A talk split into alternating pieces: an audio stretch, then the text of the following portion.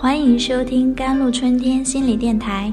欢迎收听甘露春天心理电台。这里是一片心灵的小世界，在这里修身养性。这里是一个心灵的加油站，在这里修复保养。我是今天的主播 Celine。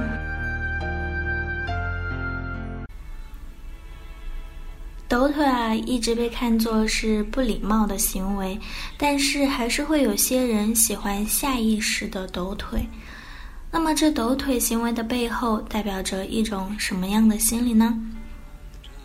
生活中，我们都有这样的抖腿体验：累的时候抖一抖，提神醒脑；无聊的时候抖一抖，增添情趣；心情好的时候抖一抖，释放快乐。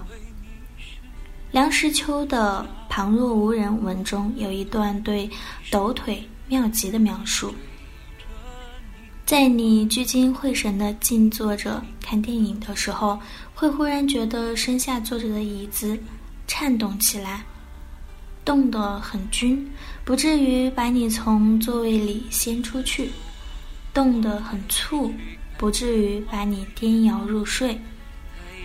颤动之快慢徐徐，恰好令你觉得他讨厌。现实生活中，很我们很多人都会遇到过类似的情况。那么，这些人为什么爱抖腿呢？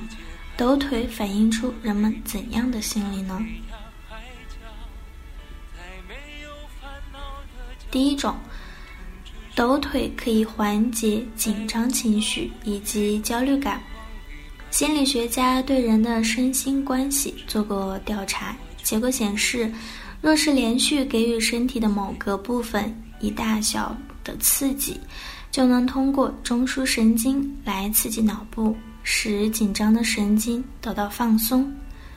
当心理长期处于紧张、焦虑的状态下时，就会做出某种反应，并通过肢体语言来表达出来。从而让精神得到放松，紧绷的神经得到舒缓。因此，人们在精神紧张时也会增多这样抖腿的动作，比如考场考试、面试、第一次见岳父母等等。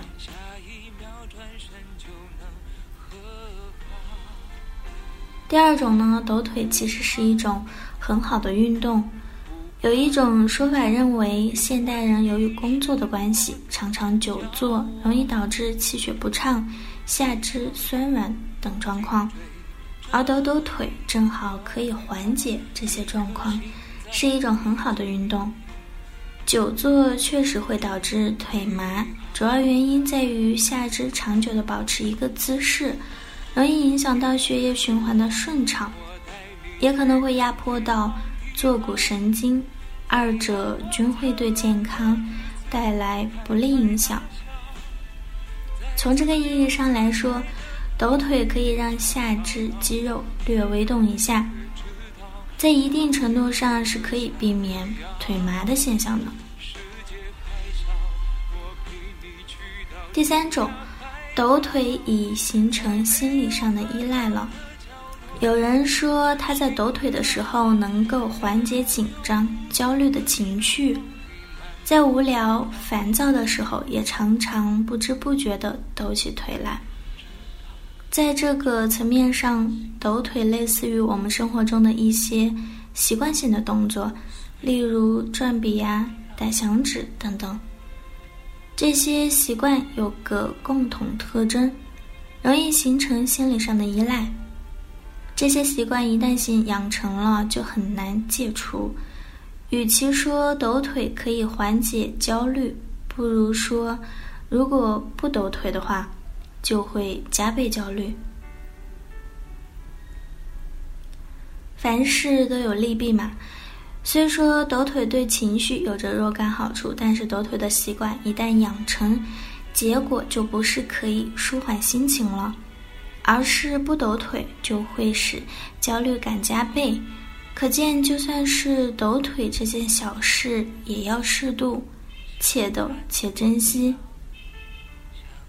好了，以上就是今天的节目内容了。咨询请加微信 jlct 幺零零幺，或者关注微信公众号“甘露春天微课堂”，收听更多内容。感谢您的收听，我是森林，我们下期节目再见。